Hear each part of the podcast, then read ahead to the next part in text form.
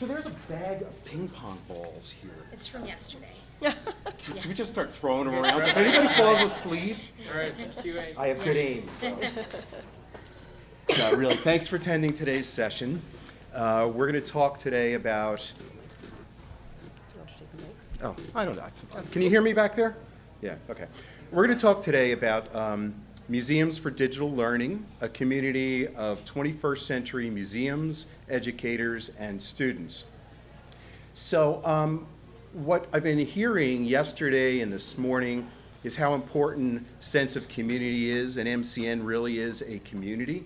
So when this project was designed, it was deliberately created such that it would create a sense of community between museums, educators, and students, which is imperative. And that, that sense of community, that purpose behind the community, is that there is shared vision that the digital content that museums have is so valuable and so underutilized, and it's certainly underutilized within the educational community, K through 12 students. Um, my name is Stuart Alter. I'm the project director for this. I, when this project began, I was the director of technology at Newfields Lab. I have since left Newfields. I'm out as an independent consultant, but I've stayed on in this role for the duration of the project. So uh, we want to talk today a lot about our model of process and product, how it's iterative, how it was established a sense of community. And about two years ago, Paulo, Paula here at IMLS um, called me, and we had several extensive conversations about what her vision was for this MDL. Oh, there you go. Thank Now you. you know who There- we Now are. you know who I am. Uh, uh, So what her vision was and what the Innovation Lab at Newfields had done. So we talked a lot about that and decided that what we did from a technology cooperative partner and a project management cooperative partner and IMLS, IMLS would come together. We created this idea and launched a two-year project. And the first thing we said was, let's create a platform. So we knew that there were a lot of components that we wanted to put together. So on the left, there's all these pieces. What do we want? What's going to differ, differentiate this platform from all of the other educational platforms that are out there? The biggest thing being museum content. We also knew that we were going to design this in such a way it was going to be really an iterative process during the process of the first year and the product the second year. So it was going to look something like this just going around and around until we really, in an iterative way, keep tweaking what's going to be part of it, what's not, and what the platform is going to look like. And we'll cover today, you know, a lot of the, the essence of this project. So the first thing we needed to do was build a team, of course. It's an extensive team, um, people from IMLS, both the lead, the administrator, Newfield's project director and administration, the Newfield's technical team of developers, designers, and content expertise, uh, two museum content providers, 10 educators from around the country, a museum consultant from here in San Diego, independent evaluators, and 10 future museum content providers, which we'll get into a little bit in a little bit to talk about how other institutions can be part of this. So today, you'll hear about the IMLS perspective, the project overview and what the platform is currently looking like from Newfields, museum content from the Field Museum, the collaborative process, I'll be talking a little bit more, and we'll get into a panel discussion, and what the opportunity is for involvement, and then we'll open it up for some Q&A. Paula? Good morning, everyone. I will use the mic because I have a toothache and a sore throat, so I don't want to stress myself. Sorry. um, so before we begin, um, just uh, with a show of hands, how many of you work in museums? Wonderful. And how many of you uh, work with museums in a consulting or in a tech ed tech company? Okay, wonderful. We have a good mix. So, uh, like Stuart mentioned, um, you know, uh, I just wanted to know because how much. Okay, hope technology works. I'll just, maybe I'll just do it. Do it from there. Okay, thank you. So um, I just wanted to uh, give sort of a very high-level view of the vision, the goals, and the deliverables, uh, because this is a relatively major project for IMLS. And before I begin, um, just wanted to, maybe you'll have to do it for me. Sorry, Stuart. Okay. Just kick me under the. Okay. Um, so I know that most of you know about, you know, who IMLS is. We are the primary source of federal funding. Uh, we get about 240 million uh, a year from the Congress. Bulk of that funding goes to the library grants to states program, and the remaining is divvied up between the Office of Library Service and the Museum Services. Um, there are about 125,000 libraries and 30,000 plus museums. Uh, and when we talk about museums, they are like nature centers to zoos to historic house museums, all types of museums. And you have to meet some eligibility criteria to be to apply for grants. Our deadline is November 15th. How many of you are in the plans of applying this year? I'm just going to take a look at the hands, not look at the faces or the institutions. so we are expecting close to a thousand grants and only about two-thirds of them, you know, eventually will get funded. So, but continue doing the great work. Um, and, you know, the current level of OMS funding for FY19 was uh, 34.7 million, which actually was an increase of 3 million. And again, thanks to all the good work that you're doing, that we are able to show the value proposition to Congress to, you know, continue the funding. Uh, quick overview of the types of grants. Um, there is one slide that's missing, but that's okay. Um, we have there's, there should have been one more slide before this. Nope, it got deleted, maybe. Um, so we do grants. We have, uh, you know, the bulk of our money is for Museums for America, where individual museums can apply. National Leadership Grant is for large projects where a museum, a university, a nonprofit, a foundation can apply, but they have to be large projects. And actually, um, where this fits in, this project fits in, as you can see, is under a cooperative agreement. So from the NLG or the National Leadership Grant for Museums, um, we actually engage in cooperative agreements or interagency agreement uh, on specific topics that, that are important for IMLS, not just important for IMLS, but where we feel there is an unmet need in the field. We have been engaged with the American Alliance of Museum for um, many number of years with the MAP program. Uh, we are, you know, in co- collaboration with the Children's Museum on our Museums for All accessibility program, and that's where in this universe of cooperative agreement, and these are substantive, you know, big, big grants. Uh, they range from like 300,000 to close to a million or a little over a million. And they're cooperative agreement, and the distinction is that in a cooperative agreement, IMLS is engaged with the grantee throughout the project.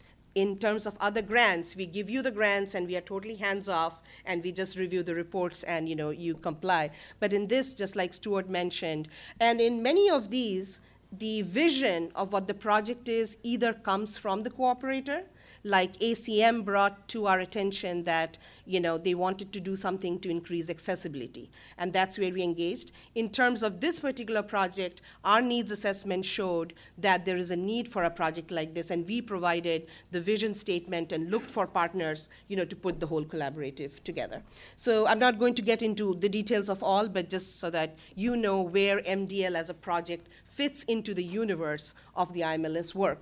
So um, I joined, um, I've been with IMLS now in my current role as the deputy director for about four years, but I've been associated with IMLS for more than a decade in different roles. I was on the board appointed by President Obama for three years, and I was the board member who asked the maximum number of questions and didn't get the answers. So now in my role, I was like, when I joined, I said, we are going to look deeper into where the investments you know, are being made, where the gaps are. I'm, I'm very data oriented. So we did an extensive internal scan of everything that IMLS had funded, everything digital IMLS had funded for the last five years. You know, my, my staff used to dread this word, Paula wants internal scan, but now they, they love it. Now they love it because they're seeing the benefits of it. And the insights from those IMLS funded uh, digital projects showed us that the majority of what IMLS was funding was digital asset management. Insti- you know, museums coming in, we want to digitize a thousand to three thousand to thirty thousand objects. How will they be used? We will put it up on the website. They'll be used, possible use by researchers. Very traditional, you know, approach. More than sixty percent of the 400, you know, projects that we are we have funded are digitization of collections or, you know, uh, digital asset management, which is very important. And then some were for education technology, piloting an online course, a kiosk, you know, uh, a digital learning lab, you know, things like that, and few sort of cross-cut. Many museums are individually providing phenomenal, innovative digital solution. But what we found lacking is that the current models and efforts are so fragmented that the power of the whole you know, of what museums can provide to the educational community um, is really lacking. Sometimes, you know, we say more is not good. There is so much that sometimes if you talk to K through 12 educators, they'll tell you we are so inundated and so overwhelmed with everything that's out there that when the need comes, we just Google and find whatever is, whether that's authentic, whether that's contextualized, whether that has met- metadata, it doesn't matter. We just need something. So there is there is abundance of digital platforms, but there's too much variety, you know, out there. And so that's that was like a you know um, a, a, big aha moment, you know, uh, learning from the projects that we had funded. Thank you, Stuart. And some of the other. Um, some of the other insights from museum and education sectors, um, I've been in the realm of education as a practitioner before I joined IMLS. I was eight years working as the chief learning officer at the Henry Ford. And, you know, I, I was very engaged with the, the whole K through 12 sector. And they, there's a dire need uh, for new ways of, of engaging this I generation. You know, that whole sage on the stage to facilitator of learning, you know, that's, that, that thing is that there is this need, uh, but there is lack of good user-centric models and tools to expand the use of digitized collections. So especially with collections-based organizations, you're digitizing it, but if you're putting like an image, even if it's a 3D image, without any contextual tool aligned to the educators, you know, that, then the, the gap is really not being met. And many museums can better use their digitized collection, even if you take the 400 where they have digitized we have actually changed the language in our NOFOS to say how are you using the digitized collection? So it has gone from the effort of digitizing to how you're deploying the digitized you know, collection. And then the big gap is that the small and medium-sized museums, they do have valuable assets, and believe it or not, about 17,000 of the 30,000 museums are small and medium-sized. That's our sector. So there are the MoMAs and the Henry Fords and the large institutions, but they're the bulk of the sector. And as a funder, we have a responsibility. They do not have the expertise, the capacity, or the resources to contribute to digital learning. So those were some very basic, you know, needs. And we can just continue funding whatever comes every year, or we can be thoughtful make our decision based on data and then provide the vision and museums for digital learning um, is, is, you know, the next slide, please, is uh, one of the ways. So what are the goals? So I, to, for you to, to go away, there are five things that we are trying to do. One is we are trying to pilot a shared digital platform. And going back to what um, Stuart said, very important for any pilot to have the iterative element in it. When you're piloting something, you're experimenting, you're trying to learn to, be, to make better. We are trying to leverage digital collection related data and assets in the form of interdisciplinary digital resources.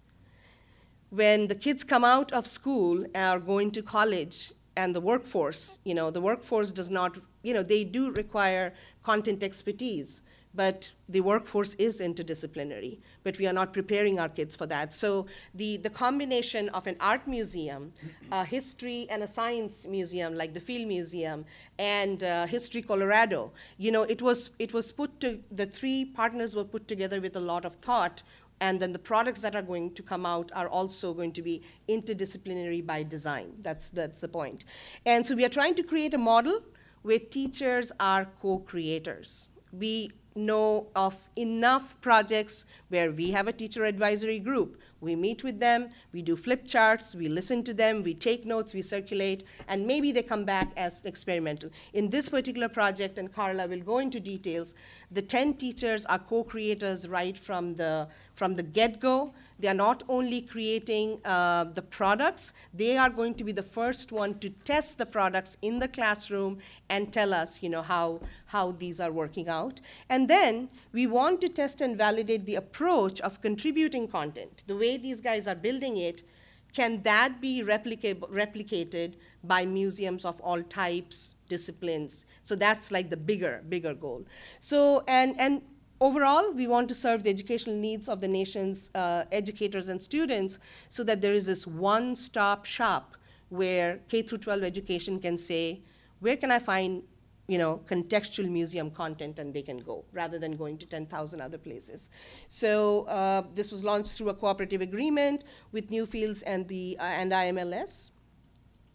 And um, I'm a visual learner, so how it all comes together, as you can see, IMLS provided the vision and is providing the leadership guidance. Newfield is a cooperator, they're doing the project management.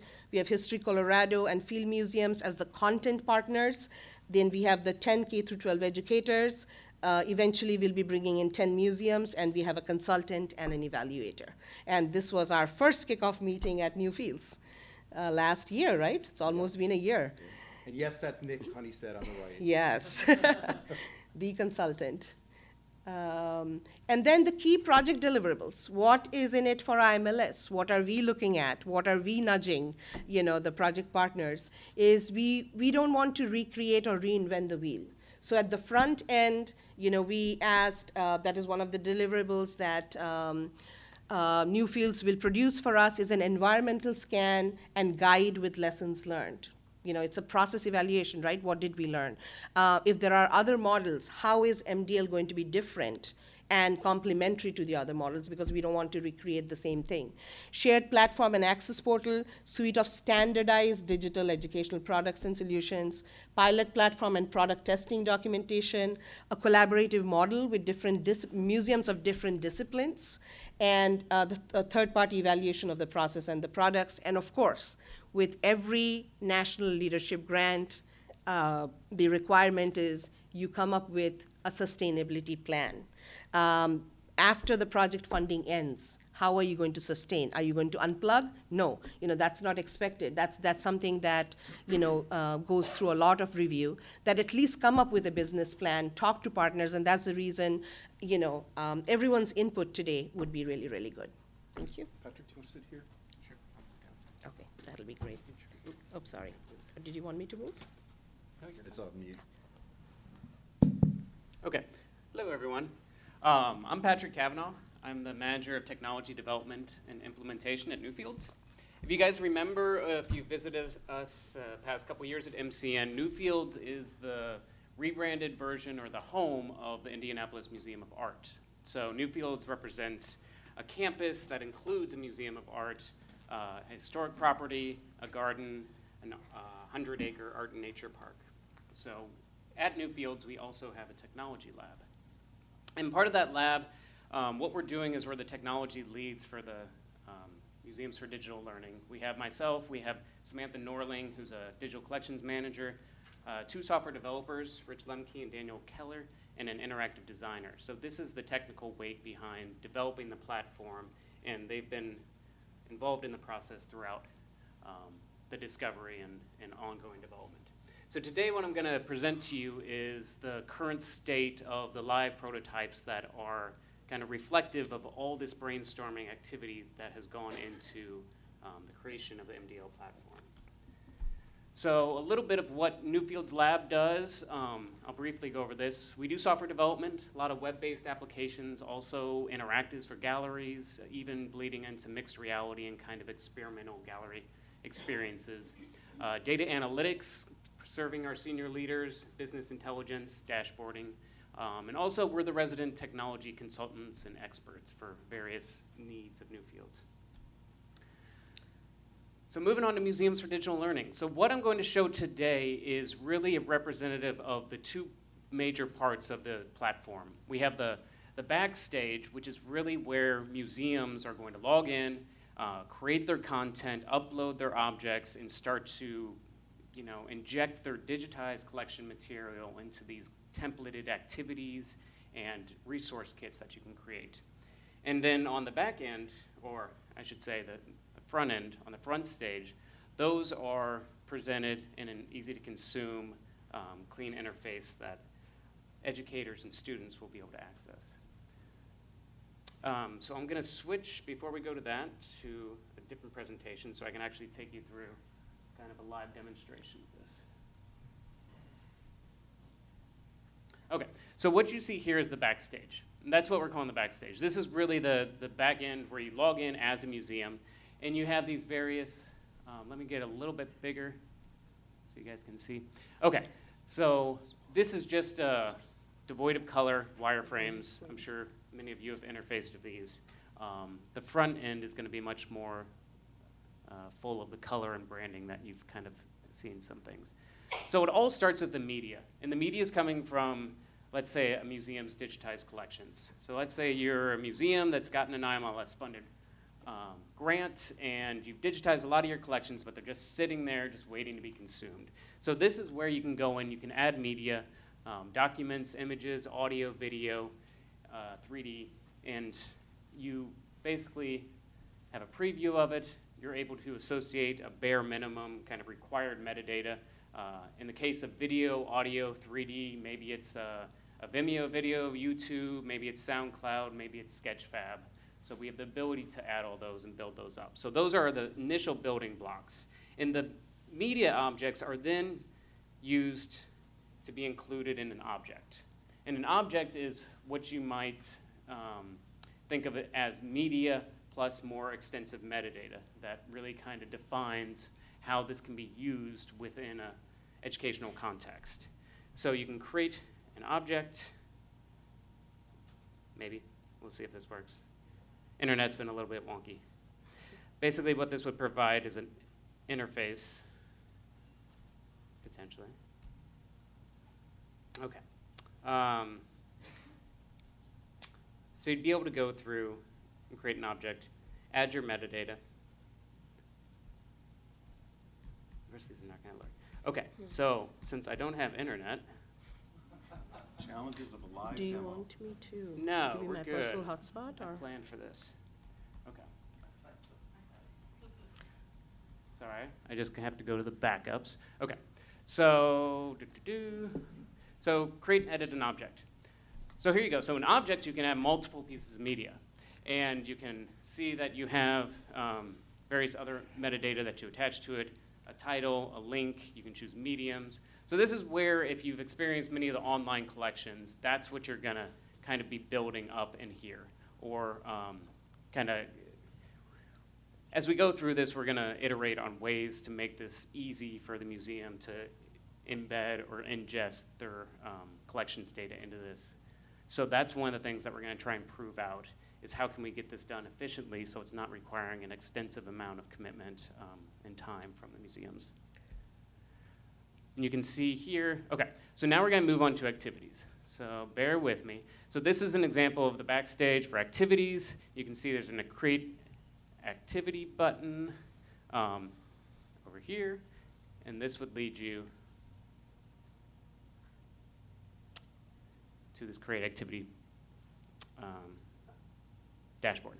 Okay, so here's where you can think about this is like a CMS, like you're working with a, a web page, and you're creating an activity which is a series of objects. Now, some of these activities might be as simple as an article or what we're calling narrative. So that's where you'd have an object, you'd have some copy, um, you'd be able to, you know, really kind of guide through in a blog fashion or a, um, a narrative fashion just what it is. That's the kind of the simplest activities. We also have, um, let me see if I can find out. There's other activities that we've kind of shown here, um, such as slideshows and um, kind of hotspot activities.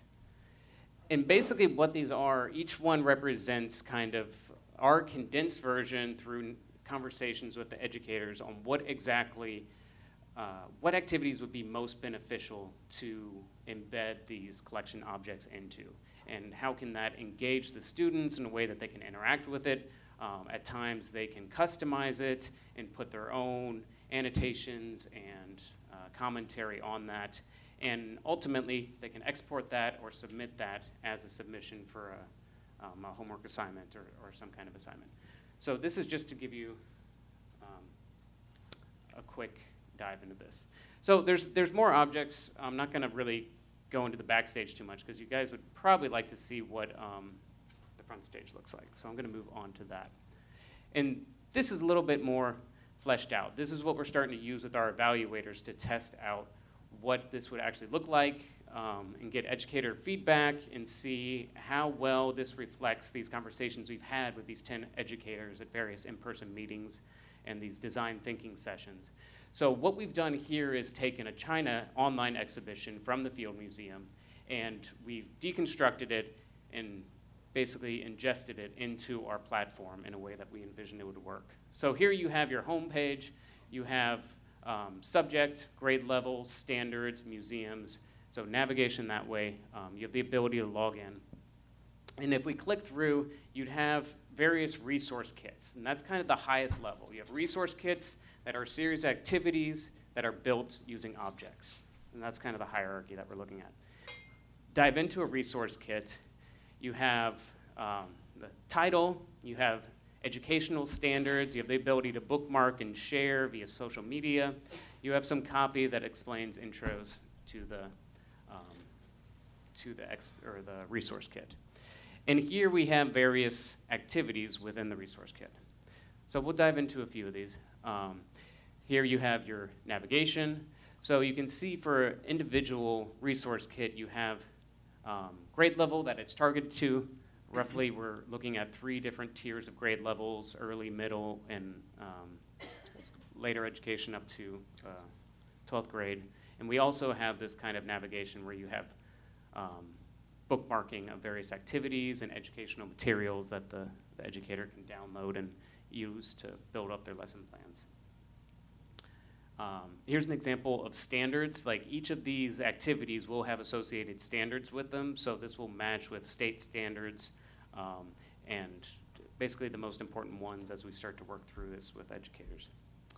Okay, educational materials. This is hard to read, but basically this is a quick sheet that educators can print off and download and use for their lesson building. And then you have an example of a video.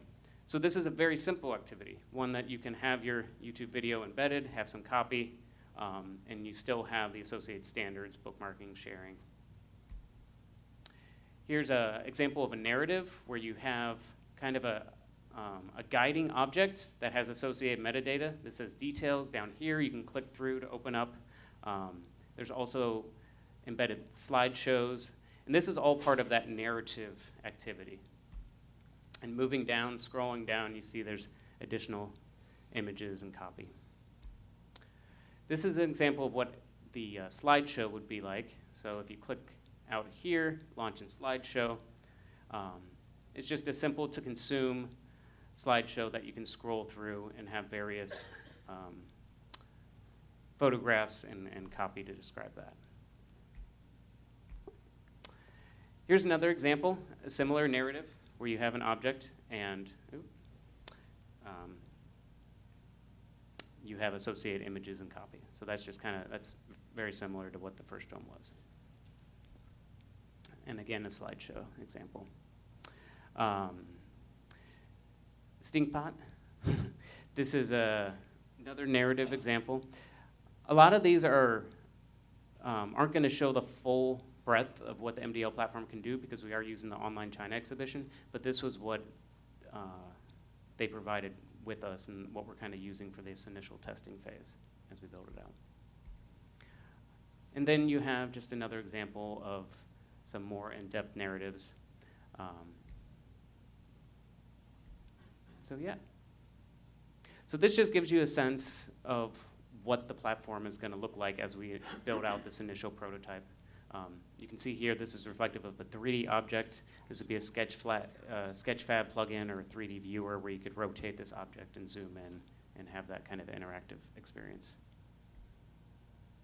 And then some, an example of the metadata when you click through to a, actual object.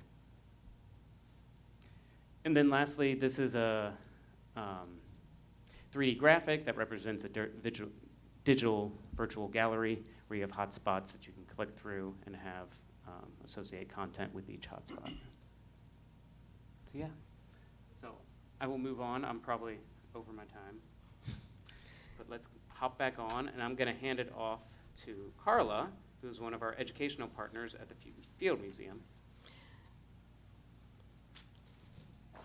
And I just, as Carla is walking up, I'll mention that this is just the beginning because uh, for the last one year, um, you know, we were having the conversation, the ideation, the selections of the 10 teachers. They represent different, uh, not only different grade level, they represent different geographic, you know, regions. That's important for IMLS to have like a nationwide representation, and they also uh, represent a different disciplines. So we are, you know, taking that, and this is just the beginning. And we are missing one of our other content partners, uh, History Colorado. Um, they are also, you know, contributing um, not only similar, similar um, content from the History Colorado's digitized assets, but the, the thing that's really exciting for us as IMLS to watch is that they are collaborating and sort of on certain topics, both the institutions and they are even leveraging some of the assets from um, Newfields. Um, and sort of creating like a three institution, you know, collaborative mod- module.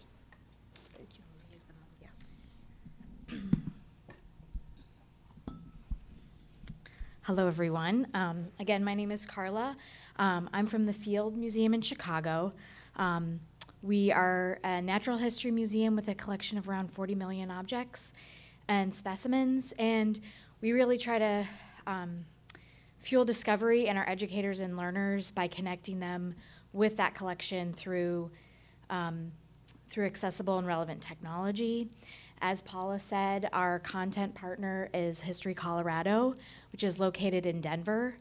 Um, and they try to make Colorado's history accessible um, to the visitors and um, members of that state that um, by sharing powerful stories and honoring that state's treasured memories um, in their work.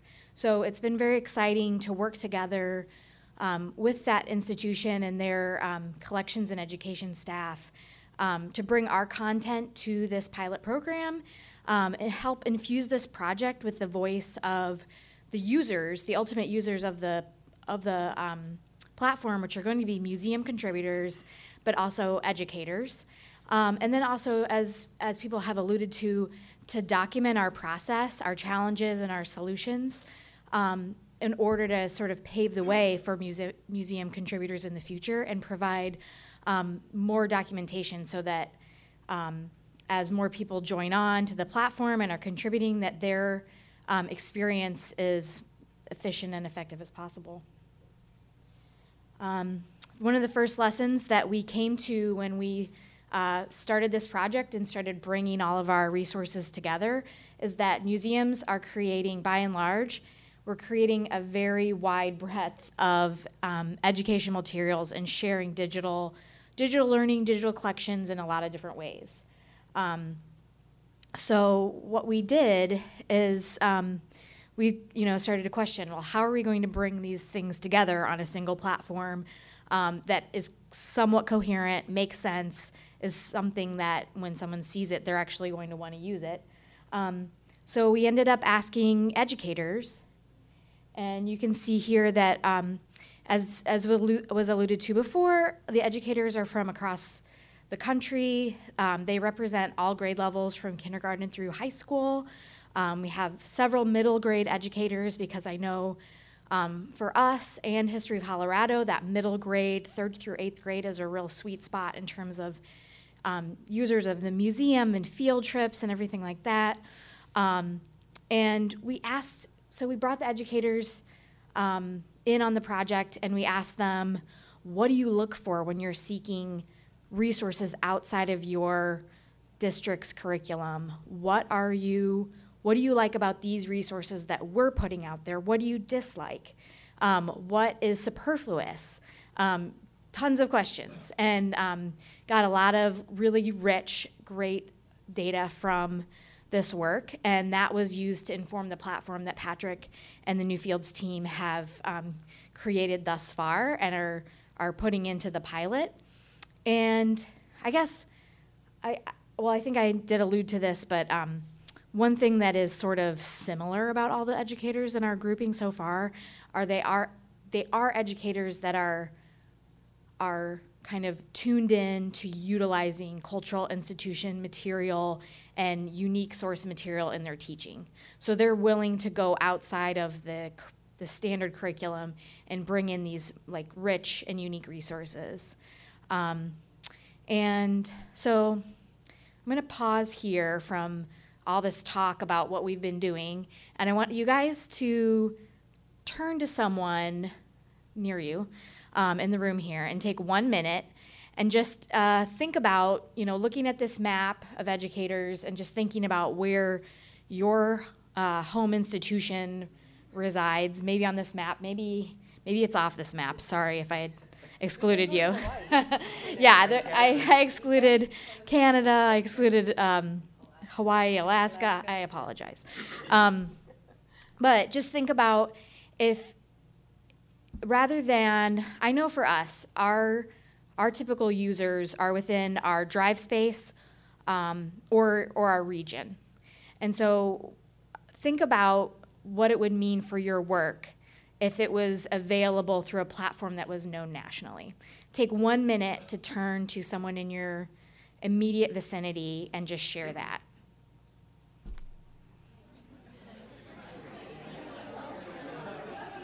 Oh, they jumped on that. they jumped on that.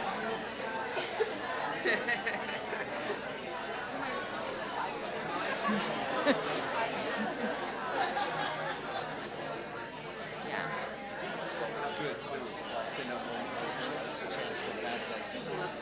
Yeah, it's always a good thing to wake them up. That's a really good sign. oh, nice.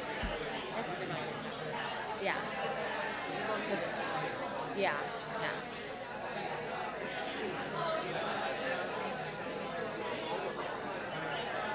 So it reinitiated the, uh, the timer, so I'll just use this.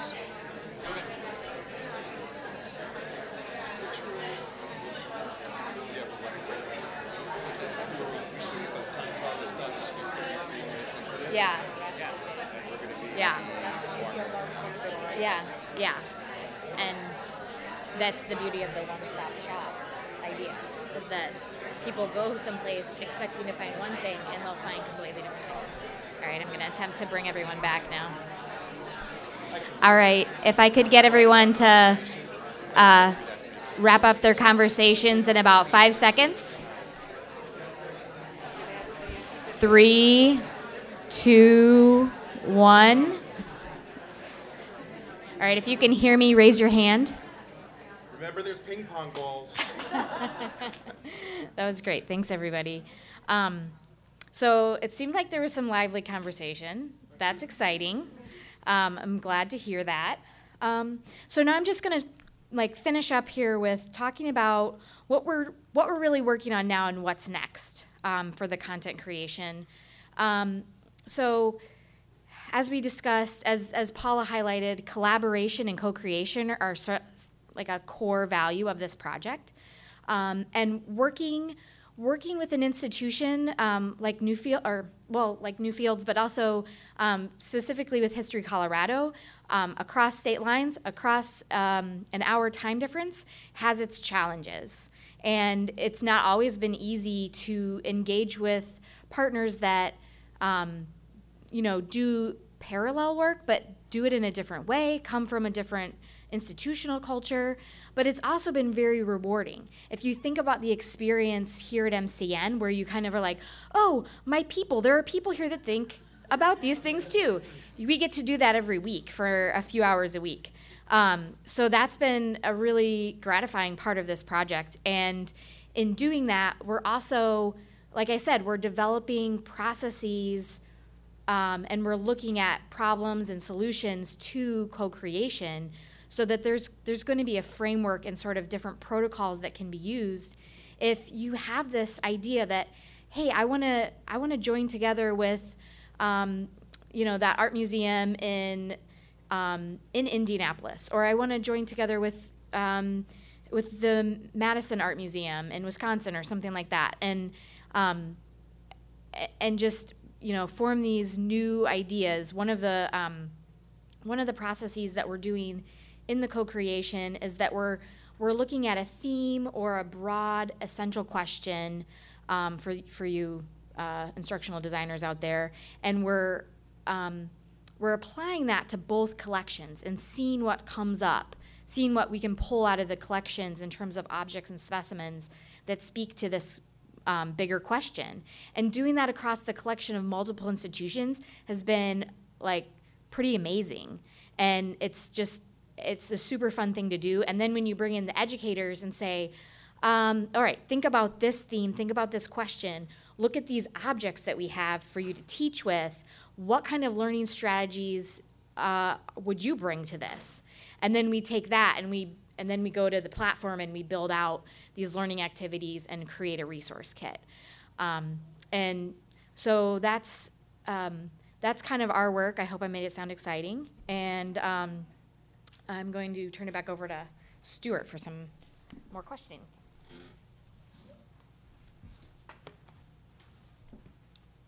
All right. Well, thank you to the three of you. I think that presented a great overview of this project. I want to talk a little bit, if I can pick up the mouse. Doesn't matter. So um, I want to talk a little bit more about collaboration because we, as I said, we really did deliberately design this community around a really uh, around a group of people that were going to be passionate, not just interested in, but passionate about getting digitized museum collections out into the hands of educators. So we were lucky because we did, we hand selected the 10 educators who, like Carla said, they already had this interest. So, you know, half the battle was won already. But um, we also deliberately had this disparity size, geography, budget, technology, and with the educators, socioeconomic. So, in some of these discussions, there were things that came up that we just never would have entertained had we not had a really disparate group of people at the table. Um, but what that does also is bring about a lot of discussion, sometimes not necessarily, you know, some very opinionated discussion. There is lexicon that is a challenge. A term, a term that might mean something in the museum world means something very different in the educational world. So we encountered a lot of that, those issues. We also encountered, as this, I'm sure everyone in this room will nod their head, a lot of very smart people, very passionate people, and therefore very opinionated people who really threw the gauntlet down and said, I think we should do this. So um, the rest of this time, I really want to focus on, or the, I want to turn to the panel and really talk about collaboration in ask and give it to you three to talk about. I may throw two cents in, but really, you know, honestly, this was a tough process. So I want to hear what some of your thoughts are. So let's have a panel discussion. Up, oh, wrong panel, cheap joke. So the first question really is about the process. And as I said, this we really focused on what we differentiated between the process, mostly in the first year, and the product in the second year. The evaluation process will look at both, you know, pretty much separately. So we had three face-to-face meetings. We had lots of brainstorm sessions, the environmental scan, East Coast and West Coast group meetings on the phone every week um, the museum content providers in a collaborative way, educators, technical. Um, and again, remember that the museum, I mean, the educators were representing the students. So the name of our presentation was Museums, Educators, and Students. If we had asked students, we would have gotten into a lot of trouble who would have said, We want a Godzilla to jump up out of the screen and take a rocket ship to the moon and bring us back by dinner time, and that was just outside the scope of the pilot. So um, I just want to throw the question out there. How successful do you feel that we were in the, in the process of collaboration? Yeah, I can, I'll kick it off. Um, it was kind of extraordinary the amount of time that went into it um, in a good way in, in, in retrospect because So you have technologists interfacing with museum professionals, interfacing with educators. so three groups that don't normally talk all the time. I mean, you probably have more exposure and interaction with educators, but you bring in technologists who are there, like, hey, what are our requirements? and they're like, what are requirements? Or like, how are we going to build these wireframes? Or like, what are our user stories? And they're like, when the educators are like, huh? Um, so that was really fun to tease out and to ask them and figure out okay how specifically as technologists how are we going to interact with these educators and get at what they want in their classroom? Like they're dealing with kids on a day-to-day basis. So they're the way that they're interacting and interfacing and just like going about their daily jobs is very different than the way we are when we're looking at code and building things and trying to hit specs and requirements. so through a lot of design thinking discussions is how we kind of achieve that. And we had great input from there were some wonderful people at the Field Museum who led some of these design thinking and brainstorming sessions. We as technologists led some of them that were more uh, focused on user stories and, and trying to trick them into giving us requirements um, without them knowing just um, but I think it really boiled down, it wasn't time that was lost. And it's an ongoing discussion. I mean, this is something that's cultivated or culminated with these prototypes and this short list of these many activities out of a list of maybe 50 that were, you know, bounced around at the beginning. But this will be so great moving forward as we begin the next cycle of iteration of actually getting the alpha in front of the educators and saying, how well did we hear you and is this going to be usable in your classroom? Because ultimately, that's that's the main customer. Do you want to talk?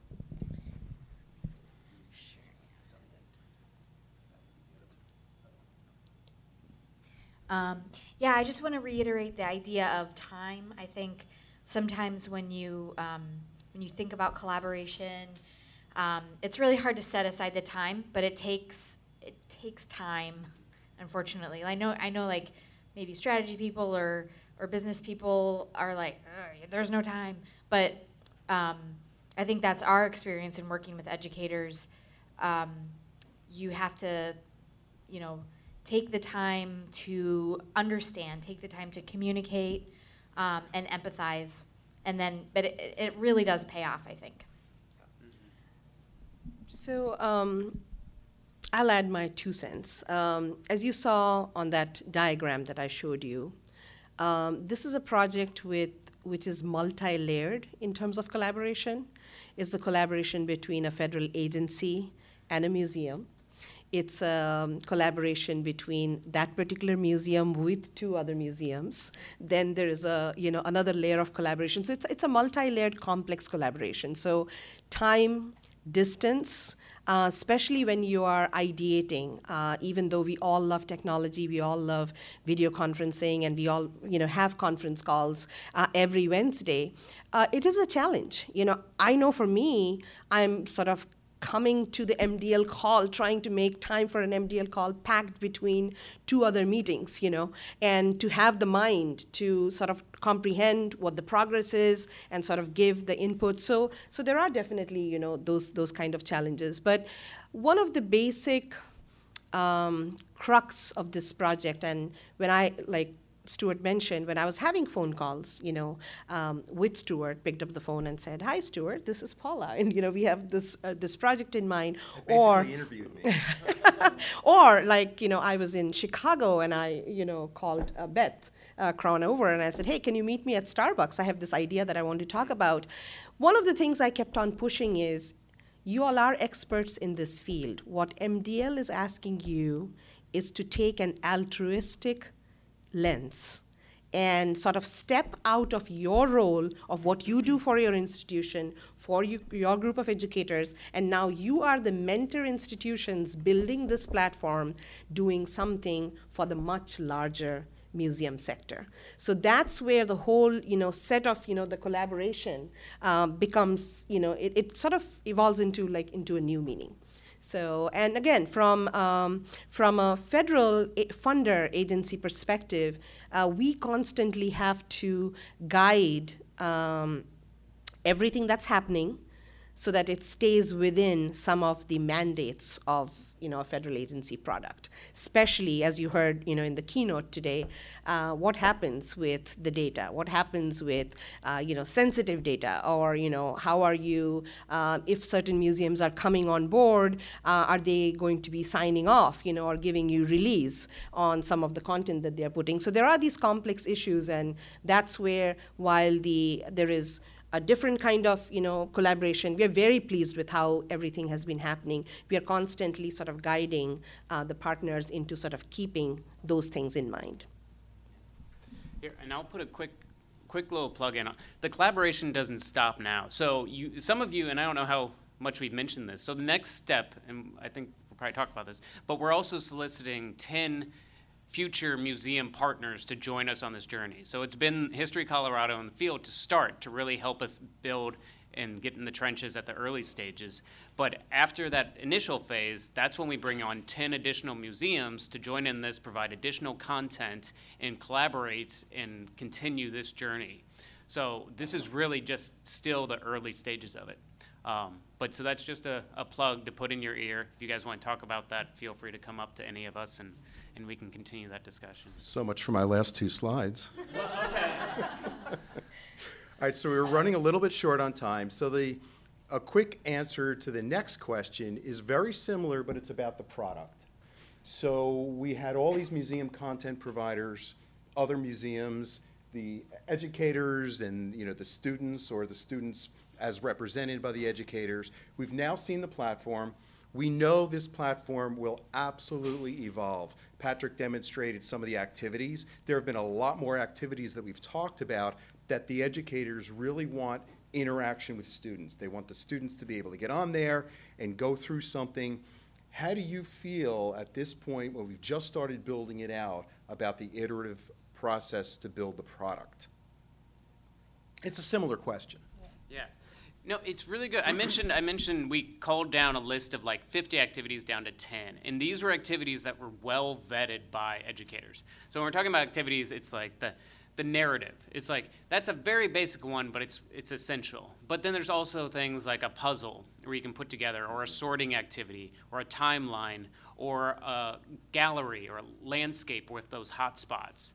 So these are ones that we went back to the educators and it's like, how well do you think this would function in your classroom setting? And is this what you want? Um, so yeah, we'll test out those first 10 activities, but then it's a platform is made and it's, the plan is in such a way that these activities can be extended.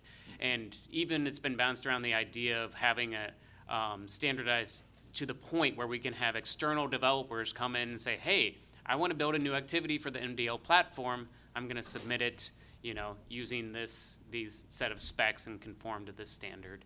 Um, So um, we're actually down to five Yeah, minutes. So- okay. I'll just mention two things. Um, What the MDL platform, in terms of product, um, we are not looking for, is that the museums, the future museums, will just put up whatever they have developed.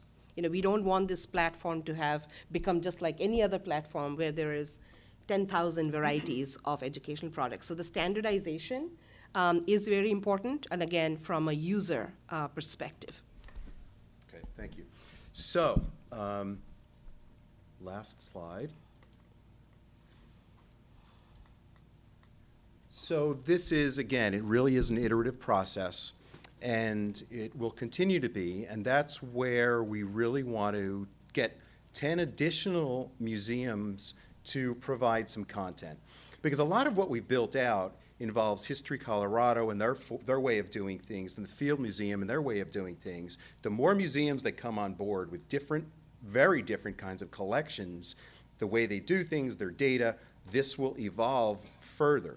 So the opportunity now is for 10 additional museums to step up and get involved. What's in it for the institutions? Visibility, visibility about the museum, about the collections, about the digital collections, and about their, their passion and involvement and dedication to providing education based on those, you know, based on those digital assets. So we're looking for, again, geographically, size, type, diversity in those institutions. But from each institution, we really need, you know, a commitment dedicated staff, we need some digital assets. Those digital assets, we don't need fully robust with all kinds of metadata. We want to build this so it's really available to smaller and medium-sized institutions. So in the next 10 institutions, we may take large, but we certainly want representation from small, medium, and large museums. So we're here the rest of the day. Oh, I didn't quite talk about that, never mind. So we're here the rest of the day. Come to, come to me, come to Paula, Carla, Patrick. Talk about it, take a card, give us your card. We would love to further discuss it. We really would like to onboard 10 additional museums, certainly by the end of the year or very early in January. So um, we're here. Thank you for attending. Any other comments? No, I- I'll, I'll just, uh, you know, um, sort of say uh, the same, same thing. Um, This summer, um, IMLS did uh, six regional workshops. We were able to at least, you know, reach out to 200 um, or more attendees. And um, every time I mentioned about MDL, uh, there was a lot of interest. So what we've been doing is we've been collecting, if you have a business card, re- just write on top interested in, uh, in MDL and give it. I've been collecting a stack of those uh, because, but one thing to clarify is just because you're interested, uh, you know, there has, there will be a vetting process.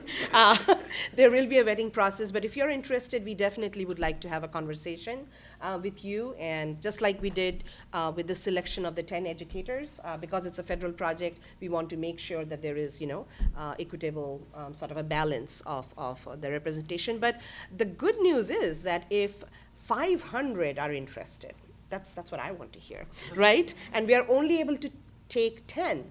Just imagine how much that 490 interested will help with the sustainab- sustainability plan for this, right? Because that shows the need of institutions, you know, who would benefit, you know, from something like this.